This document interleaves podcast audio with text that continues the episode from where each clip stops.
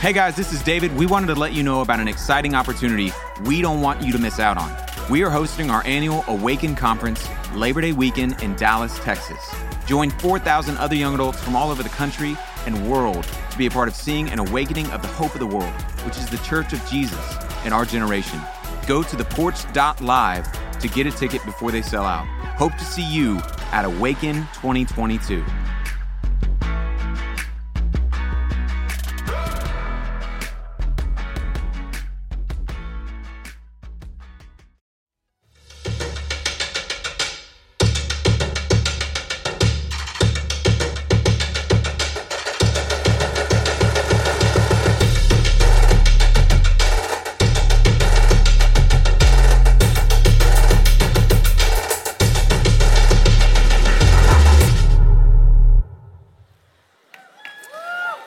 Well, good evening. How are we doing tonight?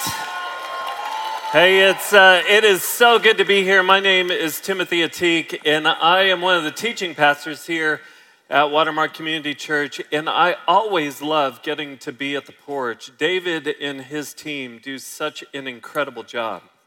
So just get to step in uh, tonight is uh, is truly a joy. If you don't have a church that you call home, I want to invite you to come and join us on a Sunday morning. We would love to have you uh, join us. Um, I want to start tonight just by sharing with you a very unwise and unfortunate decision that I made several years ago. I attempted to drive from Austin to Dallas without my wife, but with my two kids who were uh, two and a half and five months old at the time. Very unfortunate decision.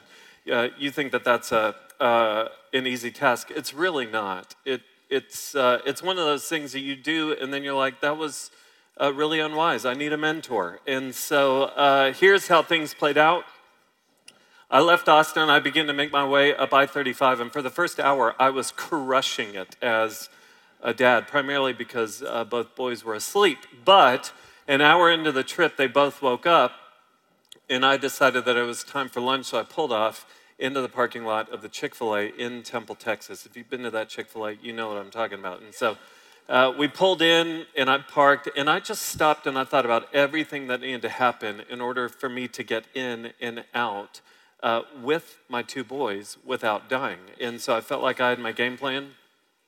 I got out of the car and I began to make my way in, and I just looked like a circus. I mean, I had diaper bag slung over my chest. I had my five month old in his car seat in this hand.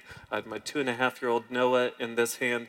And you could like see um, the, the sympathy on the faces of the Chick fil A workers. They were like, my pleasure. Like it was, I know it's always their pleasure. That night, or that day, it was truly their pleasure. And so I walked in, we got our food, we sat down, we began to enjoy our meal.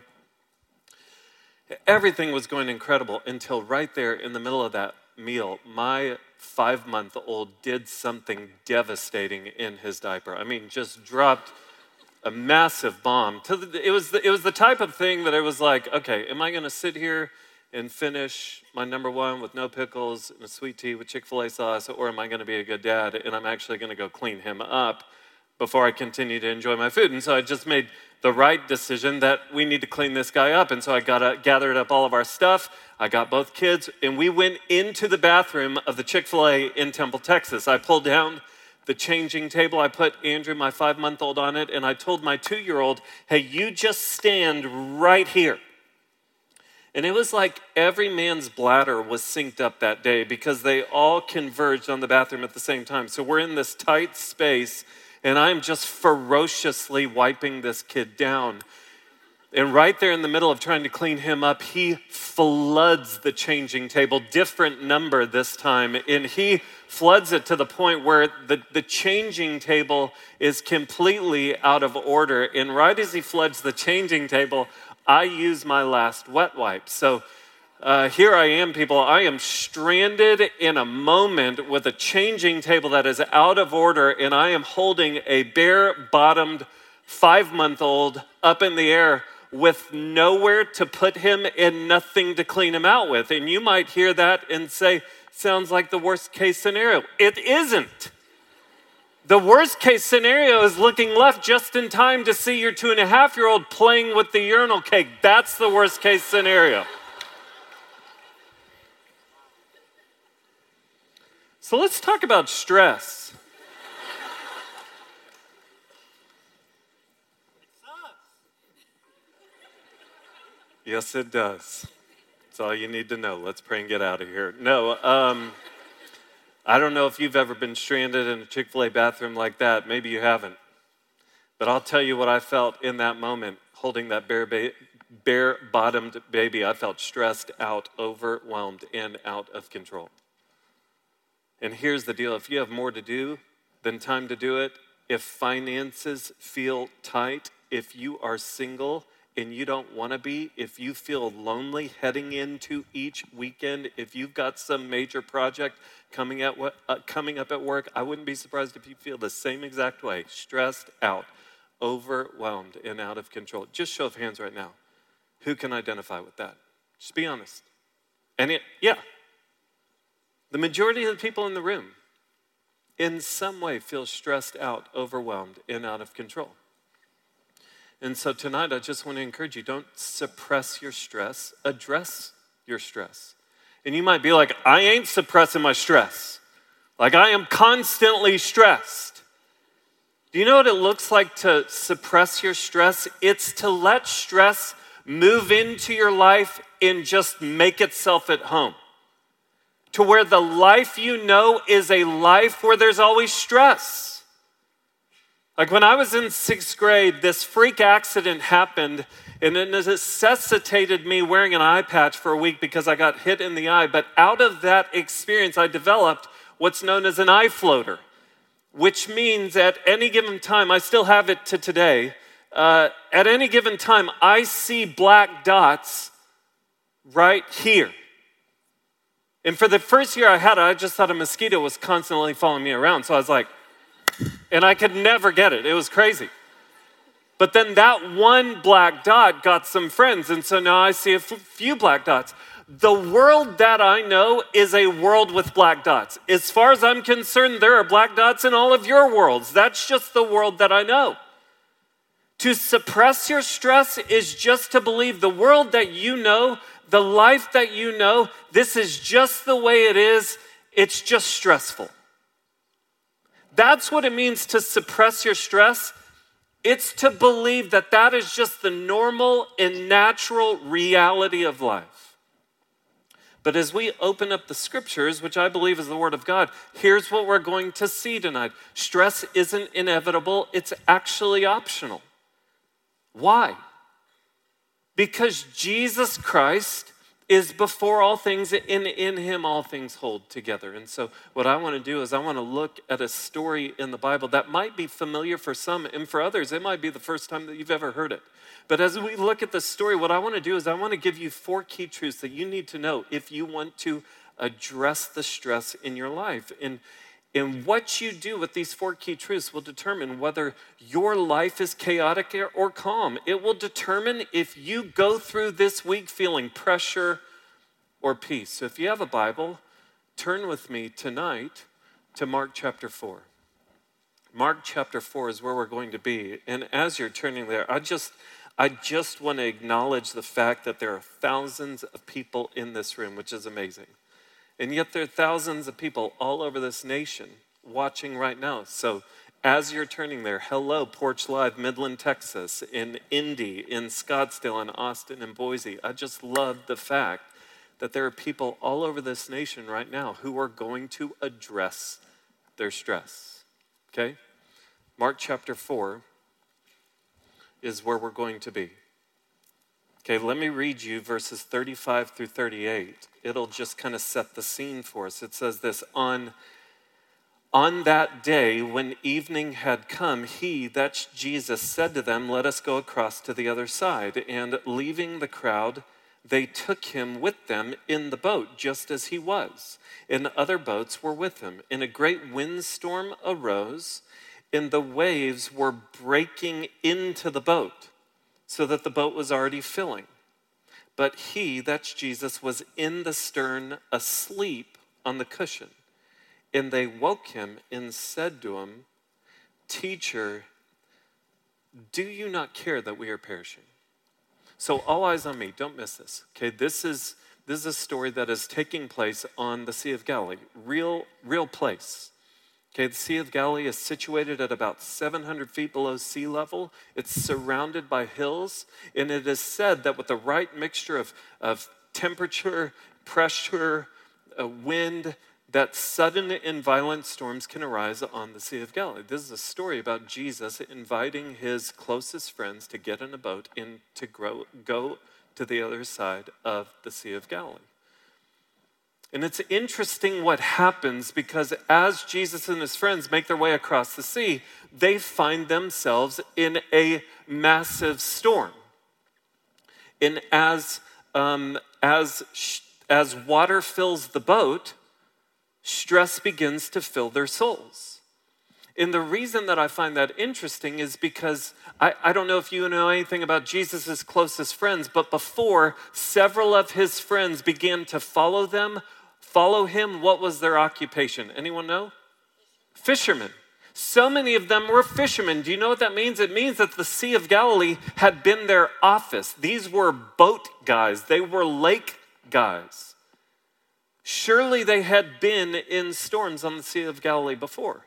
And yet, what do we see? We see professional fishermen running to Jesus saying, uh, Do you not care that we are perishing? These professional fishermen find themselves in, I think we are going to die type of storm. And as water fills the boat, stress fills their souls. Why? because they begin to feel out of control. We don't see any of these professional fishermen saying, Been here, done this, we know what these storms are like, we just need to do that, do this, you sit here, I'll do this. No. We see all of them saying, I think that this is it.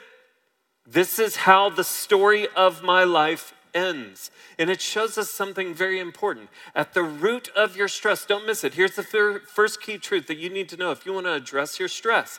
At the root of your stress is a lack of control. Do you realize that? Like, if you were to just excavate down to the root of what is stressing you out, this is it. At the root of your stress is a lack of control. Like if you have more to do than time to do it, the reason that you're stressed is because you can't control the clock.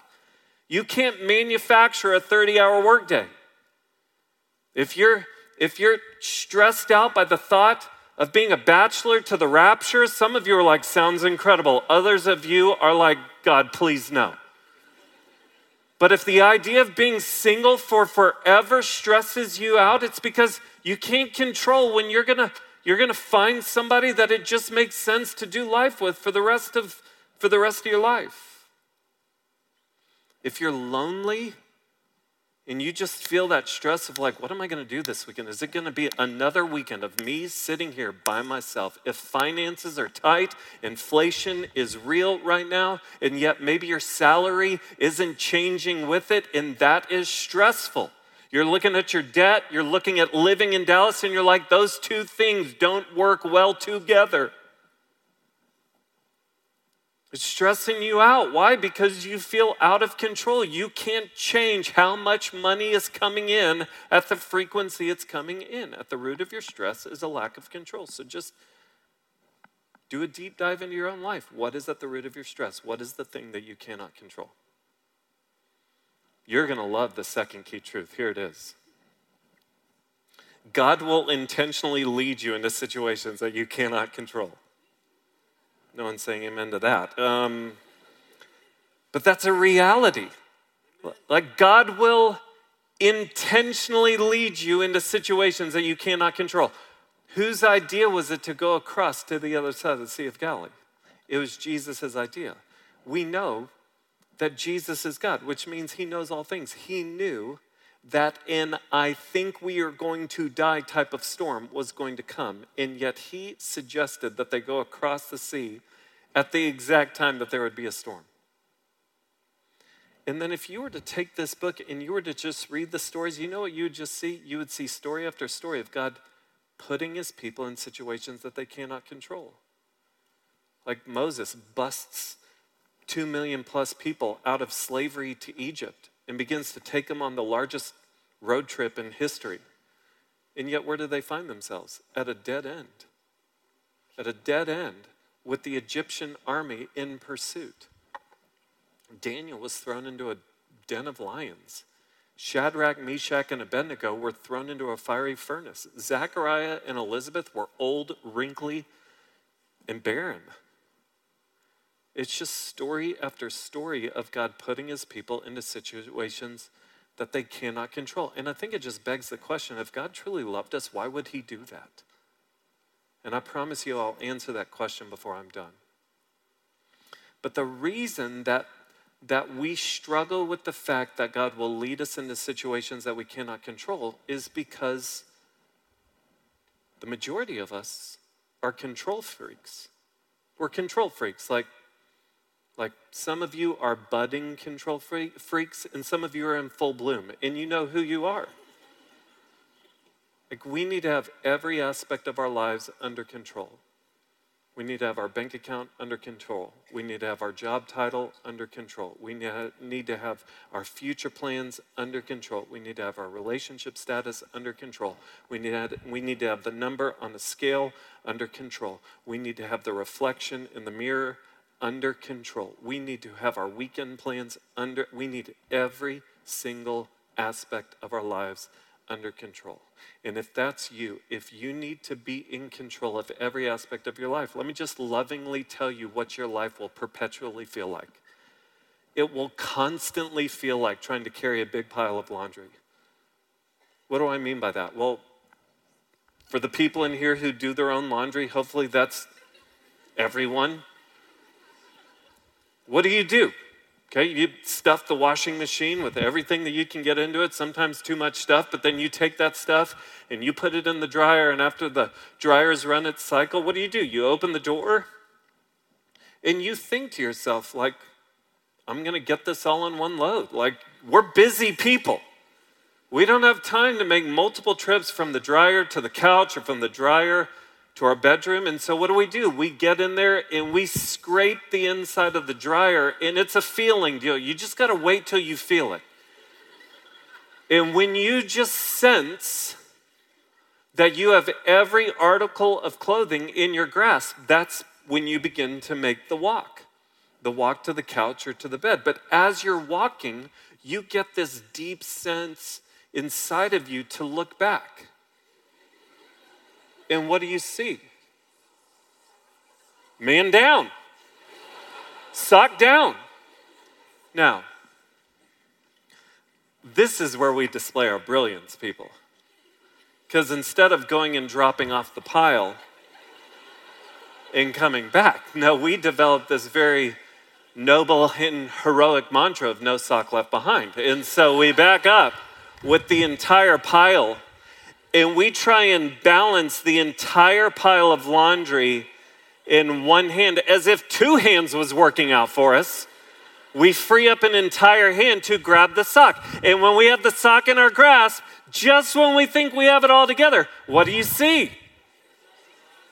Whitey tidies down, and shame on you for never switching to boxers. But this will be, this will just be your life you will want control and you just won't have it. Like, just when you think life is good, you know what? Financial sock down. And just when finances begin to come together, you know what? Relationship stock, underwear, or the, those are two different things. Relationship, underwear, down. This is just your reality. God will intentionally lead you into situations that you cannot control. It leads me to the third key truth that you need to know if you want to address your stress. You don't have to be in control because Jesus already is. That's it. You, you don't have to be in control because Jesus Christ already is. Look back at the text. Look at what it says in verses 39 through 41. It says this And he, that's Jesus, he awoke and rebuked the wind and said to the sea, Peace, be still. And the wind ceased, and there was a great calm. And he said to them, Why are you so afraid? Have you still no faith? And they were filled with great fear and said to one another, Who then is this that even the wind and the sea obey him. So Jesus gets woken up, and what does he do? He begins to talk to the sea. And I love it because in, in the original language of the New Testament, those words, peace be still, do you know what they literally mean? It literally means be muzzled. So I don't know what type of image you have of Jesus in your head when you think about him calling, calming the storm. But if your picture of is, is of a meek and mild Jesus, kind of groggy, standing up, he's like, oh man, peace, dude, peace, peace be still. No, it's it's be it's be muzzled. It's shut up. Be quiet. I love that idea of like putting a muzzle on a, on a barking dog. There was, this, uh, there was this TV show that used to be on a long time ago. It's called The Dog Whisperer. I don't know if anyone in here ever encountered Cesar Millan is the dog whisperer. This, this show was fascinating. If you never saw it, let me just fill you in. Just try and picture this in your head. Like the show would start with a montage of clips of an unruly dog. I mean, the dog would be like biting its owner and barking at everyone that walked by and like eating the couch like in one swallow. Like it was it was nuts. And then Cesar would like pull up in his car and walk up to the door and knock and walk in and like within 3 seconds of Cesar being there, Cesar would just walk in look at the dog, and here's this is all he would do. This is it. He would just go, hey,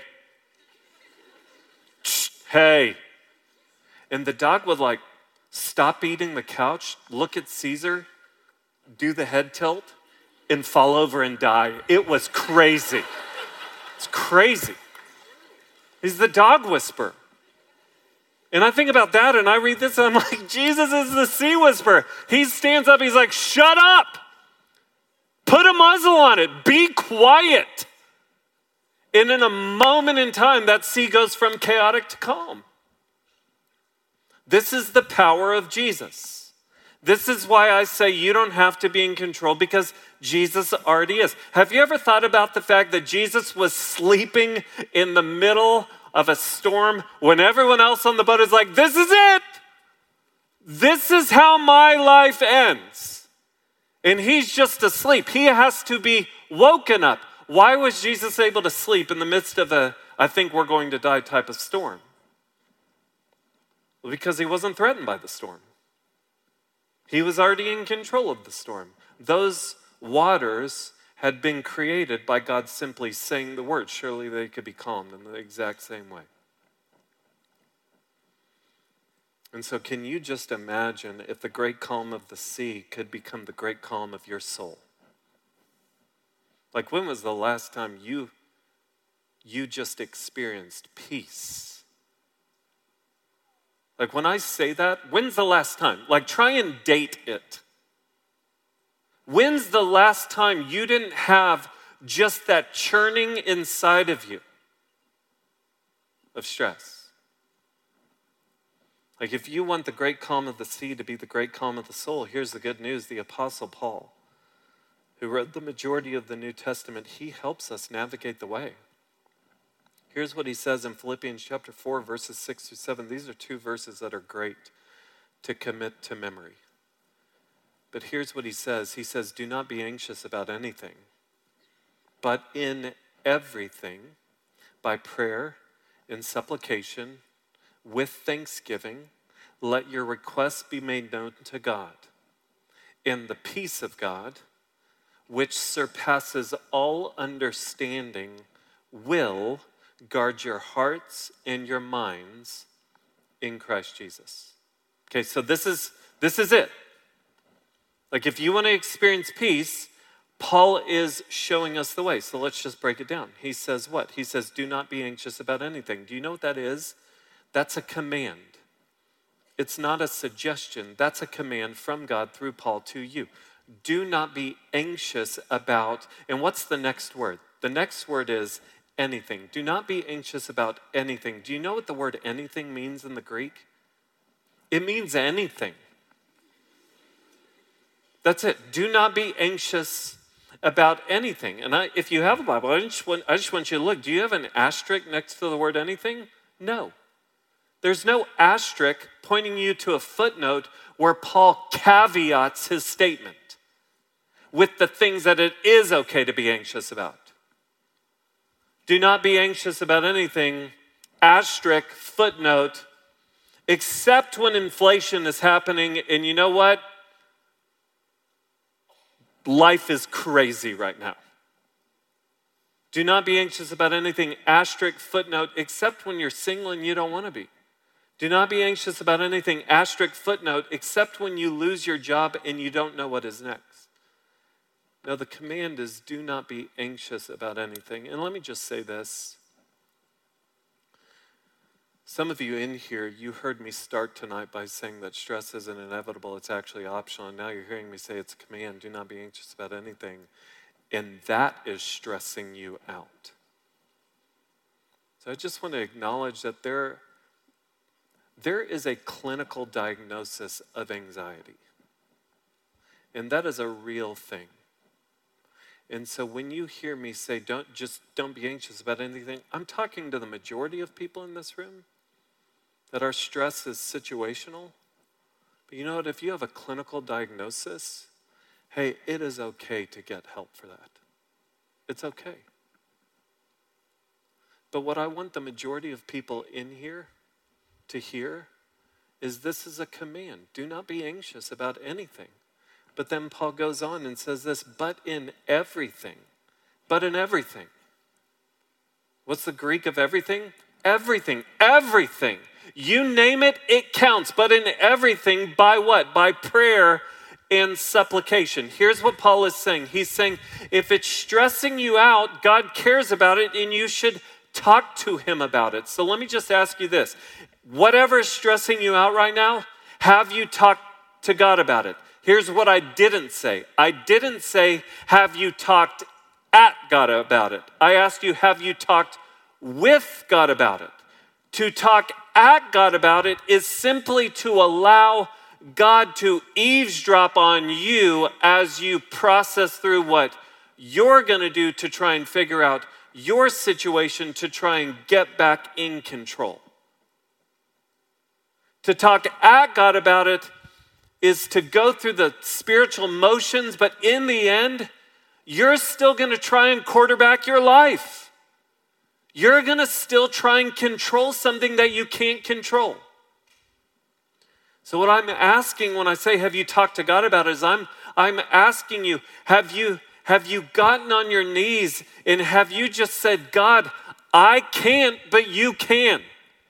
Like, my shoulders are not sturdy enough to shoulder this thing that's going on in my life. So, you know what? I'm going to roll it onto your shoulders because your shoulders are sturdy enough for it, and I trust you. And then at 15 minutes later, you know what? When you start stressing out again, you're going to get on your knees and you're going to be like, God, okay, so I'm stressing out again because I'm trying to control my life again. And so I just want to acknowledge that you, Jesus, you are before all things, and in you all things hold together. So I'm going to trust you with the next 15 minutes of my life that you are in control. I trust you. Do not be anxious about anything, but in everything, by prayer and supplication. Now, watch this. With thanksgiving, let your requests be made known to God. Did you see that? It feels like Paul says, I want you to pray to God about it. I want you to thank God.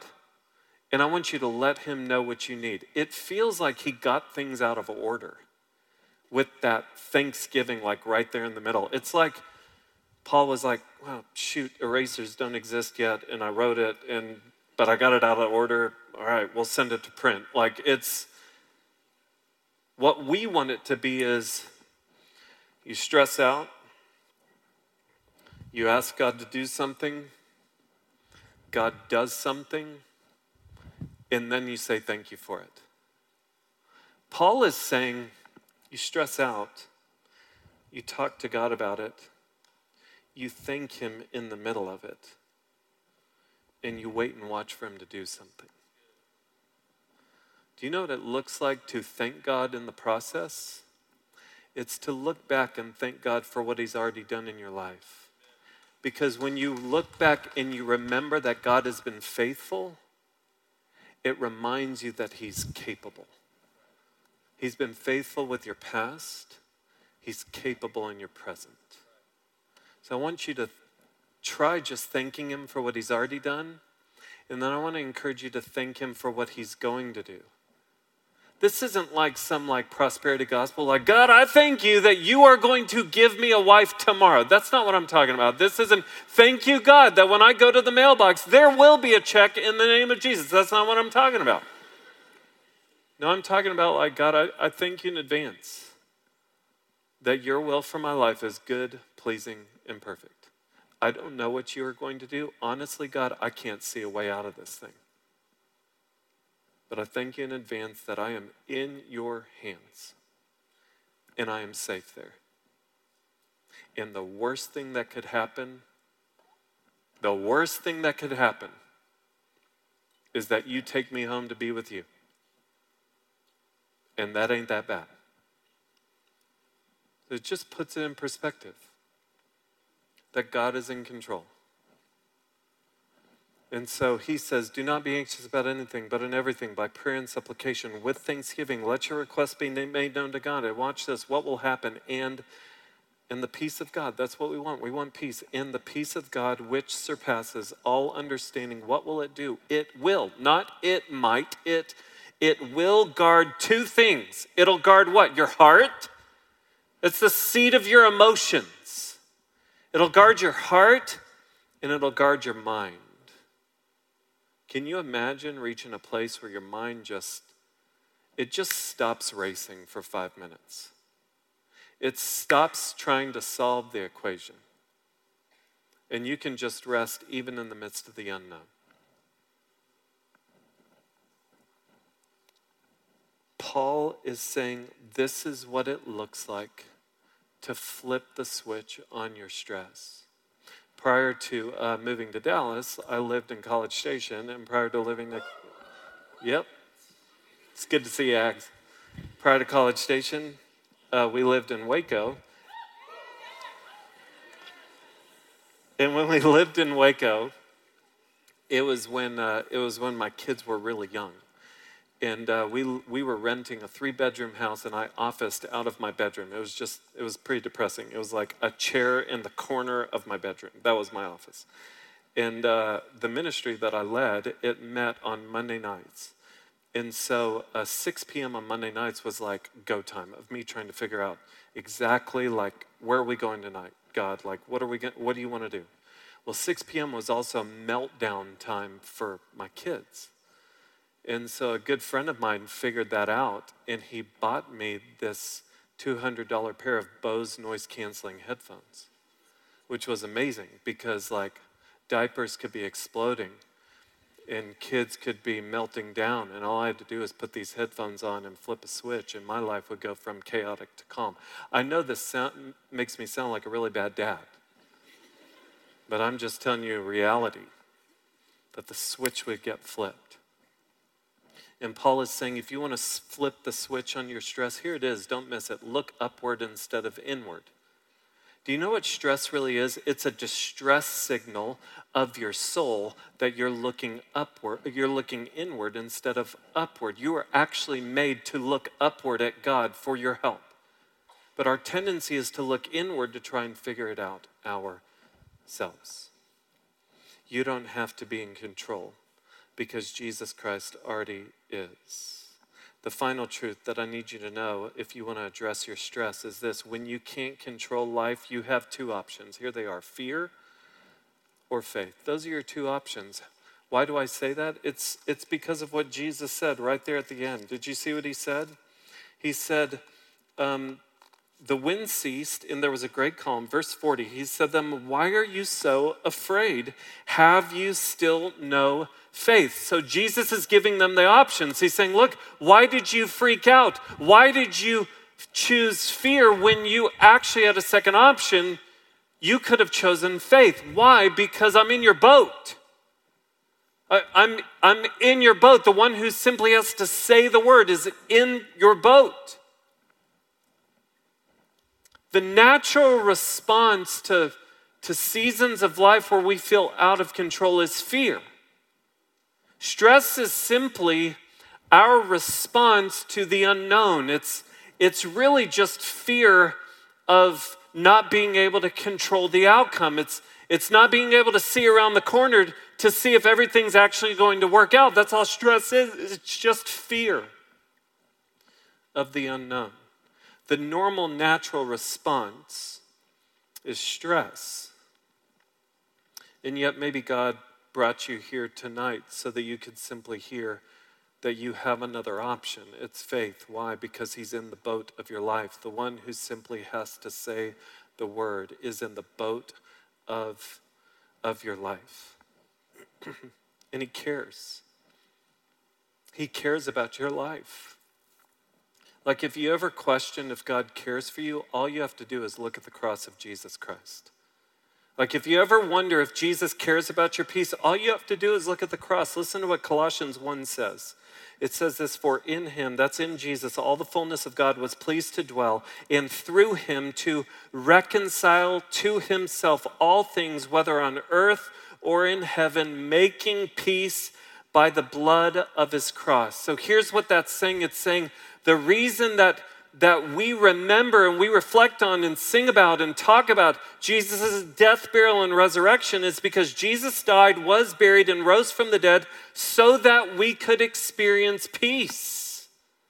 See, whether you realize it or not, every single one of us finds ourselves in a life threatening storm. It's, it's the storm of sin. Every single one of us, whether we realize it or not, we are not born right with God because not one of us lives the perfect life that God requires. And so when the storm of sin was threatening to separate each one of us from God for all of eternity, do you know what Jesus did? Is he got on a cross voluntarily. He was nailed to a cross. He was punished for you and for me. He died for your sins and for my sins. And when he hung on that cross, what were his final words on the cross? His final words were, It is finished. And that was another way for Jesus to say, Shut up, be muzzled to the storm of sin that was threatening to separate you and me from God for all of eternity on the cross, Jesus conquered our sin. He was punished so that you wouldn't have to be. He was put in a tomb, and he walked out of that tomb victoriously so that his victory could become your victory, and you could be made right with God, not through your performance, but through his perfect work on the cross. Do you know that peace? Let's get real. You might be stressed out about your job. You might be stressed out about finances. You know what you really need to be stressed out about is if you're right with God. Because that's the one thing that matters for all of eternity. You know what the good news is? You don't have to stress out about that if you know Jesus. Because Jesus is before all things, and in him all things hold together. And if you know him, then the wrath of God for your sin has been silenced for all of eternity and you can enjoy peace with God for all of eternity because of Jesus Christ. I want to just answer the question real quick. If God truly loved us, why would He allow, why would He lead us into situations that we can't control? Like, I, I, let me just tell you one reason why I love the Bible. One of the reasons I love the Bible is because it gets us. What was the question that the disciples ran to Jesus with? Look back at the text. What was their question? Do you not care? Do you not care? Have you ever had that question to God? God, do you not care that I'm perishing? Do you not care that I don't know what I'm doing with the rest of my life? Do you not care that I don't have a job? Do you not care that finances aren't working right now? Do you not care that I'm lonely? Like the Bible gets us. It's not just a bunch of sugar coated stories of people who live unrealistic lives. No, these were Jesus' closest friends, and they're like, I don't think you care about us. Why does Jesus lead us into situations that we cannot control? Here's the answer because it gives them an opportunity to show up in our lives. It gives us it gives him an opportunity to show up and display his goodness and greatness in our lives. And what if Jesus knows that there is more joy waiting for you and for me in dependence than in control? What if he cares about us more than we care about ourselves and he cares about us enough to lead us to dependence upon him instead of us just letting us go trying to control our own lives? There's more joy in dependence than in control. It gives him an opportunity to show up. He might not show up how you think he should show up. He might not stop the storm, but his goodness and greatness might sustain you through the storm. Like the fact that you're here tonight, that's a demonstration of his goodness. Some of you might feel like you're barely standing. You're still standing because Jesus has allowed you to, to be sustained through the storm. I want to finish tonight just by focusing for a moment on Peter. Okay? And this is so cool. So I hope that you just stick with me for just a few more minutes so I can show you this connection. I want to focus for a minute on Peter. The reason I want to focus on Peter is because uh, Mark, the one who wrote this book, he was not an eyewitness of Jesus or of this story. He was not an eyewitness of this story, and yet this story it has the the details of an eyewitness account. Like it mentioned the other boats around them. It talked about the cushion that Jesus was sleeping on. Where did Mark get his account? Most likely he got it from Peter. Okay? Now, here's what we know about Peter. We know that the question that the disciples asked Jesus, Do you not care that we are perishing? We know that Peter at least thought that question. If you know anything about Peter, there's a good chance he's the one who said the question because Peter was kind of a speak first, think second kind of guy. But we know that that question at least represents how Peter felt. So how meaningful that years later Peter would write these words in 1 Peter chapter 5. He writes, "Humble yourselves therefore under the mighty hand of God, so that at the proper time he may exalt you, casting all your anxieties on him." Why? because he cares for you. Like I just picture Peter writing, and he says, Humble yourselves under the mighty hand of God. And I just wonder, we have no way of knowing, but I wonder if as he wrote about the mighty hand of God, I wonder if he pictured Jesus' hand stretched out toward the sea, and he's like, Humble yourselves under those mighty hands casting all your anxieties on him. Why? Because I've run to him and I've questioned if he cares, and he's shown up. He's calmed the storm in my life. I know he cares. He cares for me, he cares for you. Several years ago, I was dealing with some anxiety in my own life. And so I went to see a biblical counselor. About a biblical counselor is simply someone who takes the Bible and opens it up, listens to what you're struggling with, and then speaks to your struggle from the scriptures. And so just imagine I go into this counseling appointment, I tell him I'm struggling with anxiety. So, what story do you think he turned me to? Mark chapter 4. So, we talk about Jesus calming the storm. Thanks a lot, counselor. Really good. That's great. Really appreciate it. Before the session ended, though, this is where the gold was in the session he said, Hey, you have to see the connection between Mark chapter 4 and Acts chapter 12. In Acts chapter 12, you don't have to turn there. But in Acts chapter 12, here's what's going on. At the beginning of Acts chapter 12, King Herod has just killed James, a Christian. And King Herod sees how pleasing it is to the people that he has just put a Christian to death, that he arrests Peter. And so we are left to assume that King Herod intends to put Peter to death. Now, watch what we find Peter doing. Here's what it says. This is beautiful. Acts chapter 12, verses 6 through 7. It says, Now, when Herod was about to bring him out, bring him out to do what? Probably to kill him. On that very night, what was Peter doing? Peter was sleeping. Between two soldiers, bound with two chains, and sentries before the door were guarding the prison. And behold, an angel of the Lord stood next to him, and a light shone in the cell. He struck Peter on the side and woke him, saying, Get up quickly. And the chains fell off his hands. Here's why I love this so much. Peter found himself in the midst of a physical storm. And in the midst of that physical storm, what was Jesus doing? He was sleeping. Jesus Christ went to the cross, rose from the dead, and he had this special moment with Peter in John 21. And what did Jesus tell Peter? He said, Hey, Peter, you, you follow me. Follow me. And Peter took him so seriously that on another night, with a different type of storm, when his life was potentially about to end, what does Peter do? What he saw Jesus do on the cushion. He goes to sleep. He goes to sleep. That's peace. So, if that's the goal, if the goal is to be able to sleep peacefully when potentially your life is on the line, can't we all agree that we all have some room to grow? Like we all have a step to take.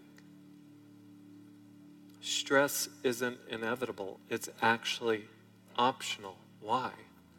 Because Jesus Christ is in the boat of your life. The one who simply has to say the word is in the boat of your life, and he cares for you. So choose faith, not fear. Look upward instead of inward. Let's pray together.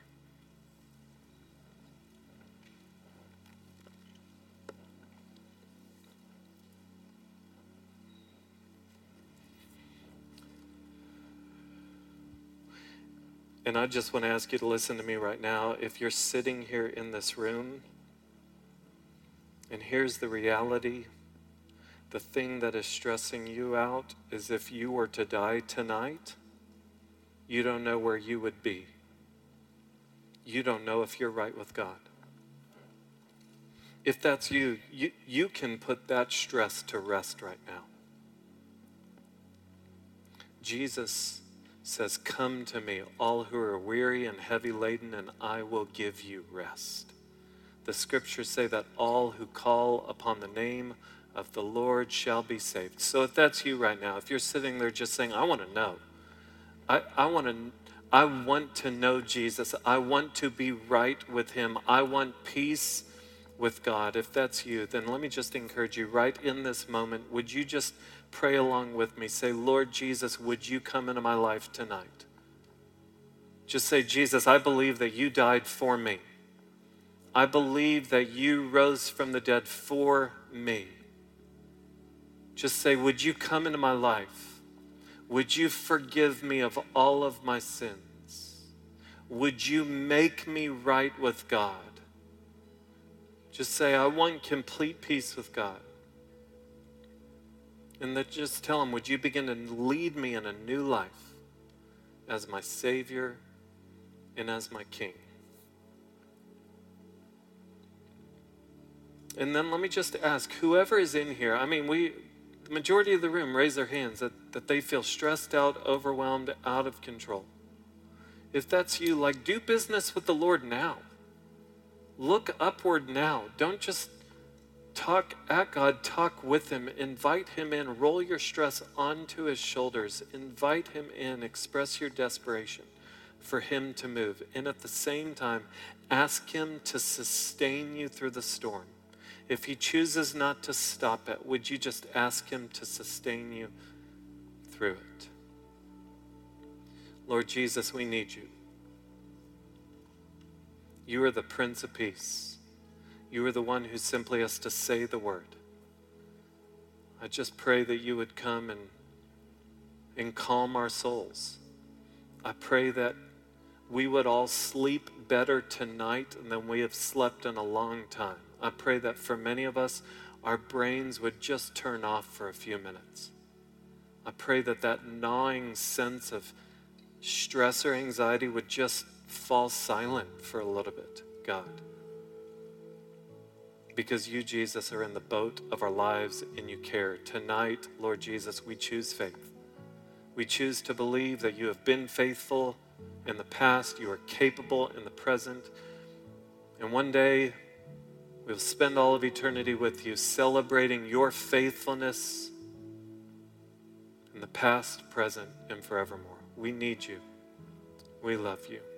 In Jesus' name, amen.